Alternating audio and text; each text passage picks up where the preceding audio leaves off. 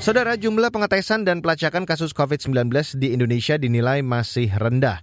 Padahal hal itu sangat penting agar orang yang positif COVID-19 bisa terdeteksi dan jangan sampai menularkan virus corona kepada orang lain.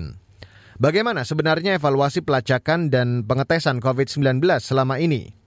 Berikut saya hadirkan laporan khas KBR yang disusun Mutia Kusuma Wardani. Jumlah pengetesan dan pelacakan COVID-19 di Indonesia dinilai masih rendah dibanding standar yang ditetapkan Organisasi Kesehatan Dunia (WHO).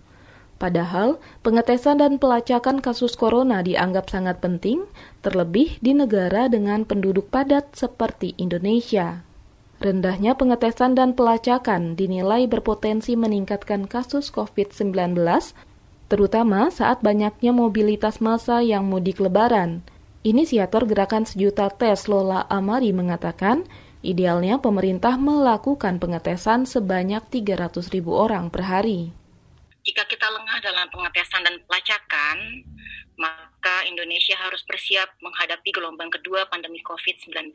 Dan melihat India hari-hari ini adalah contoh kasus yang tidak boleh diikuti. Negara itu mencatat rekor dunia peningkatan kasus yang terjadi secara berturut-turut dalam empat hari. Inisiator gerakan sejuta tes Lola Amari juga menyoroti persoalan hukum terkait pengetesan dan pelacakan kasus COVID-19 yaitu kasus daur ulang atau penggunaan alat tes bekas pakai di Kuala Namu, Sumatera Utara. Gerakan sosial ini mendorong pemerintah untuk mengawasi praktik melanggar hukum seperti itu agar tidak berdampak buruk terhadap penanganan pandemi virus corona. Sementara itu, Kepala Bidang Pencegahan dan Pengendalian Penyakit Dinas Kesehatan Jawa Barat, Marion Siagian mengatakan, untuk mengantisipasi praktik alat tes antigen bekas di wilayahnya, akan dilakukan pengawasan ketat penggunaan alat tes COVID-19.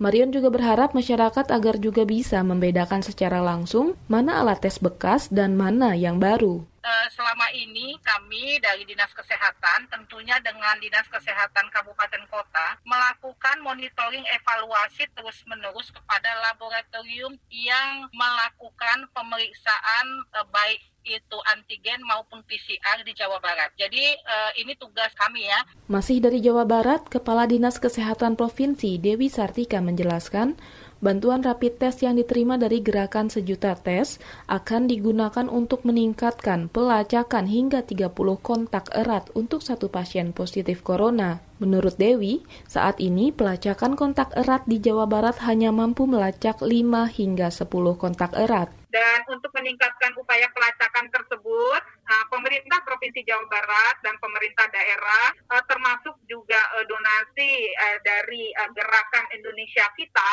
sudah menyediakan tes antigen gratis di puskesmas-puskesmas yang ada di uh, 27 kabupaten.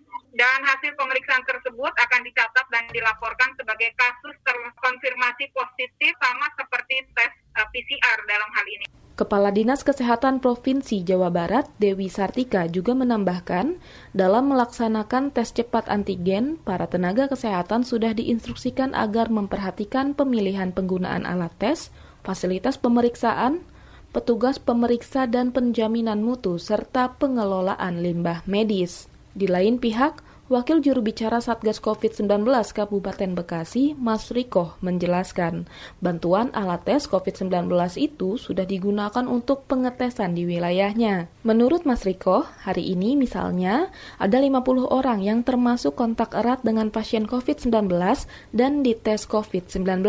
Di Kabupaten Bekasi, pelacakan kontak erat sudah di atas rata-rata standar WHO yakni minimal 15 orang dari satu pasien corona. Sementara itu, WHO menegaskan rapid test antigen dinilai masih efektif guna mendeteksi virus COVID-19 di dalam tubuh seseorang, termasuk virus corona yang sudah bermutasi seperti B117 atau varian baru lainnya. Penasihat senior Dirjen WHO Dia Satyani Saminarsi menjelaskan, apabila seseorang terkonfirmasi positif melalui tes antigen, maka yang bersangkutan harus tes dengan PCR agar hasilnya lebih akurat. Tapi rata-rata sejauh ini antigen itu sangat efektif untuk meningkatkan uh, angka tes dan bisa men menangkap orang-orang yang sudah positif memang. Jadi nggak nggak ada perbedaannya antara strain yang mana atau strain yang baru atau yang lama atau yang nggak tahu yang mana datang dari mana. Jadi selama dites itu selalu menunjukkan hasil yang positif.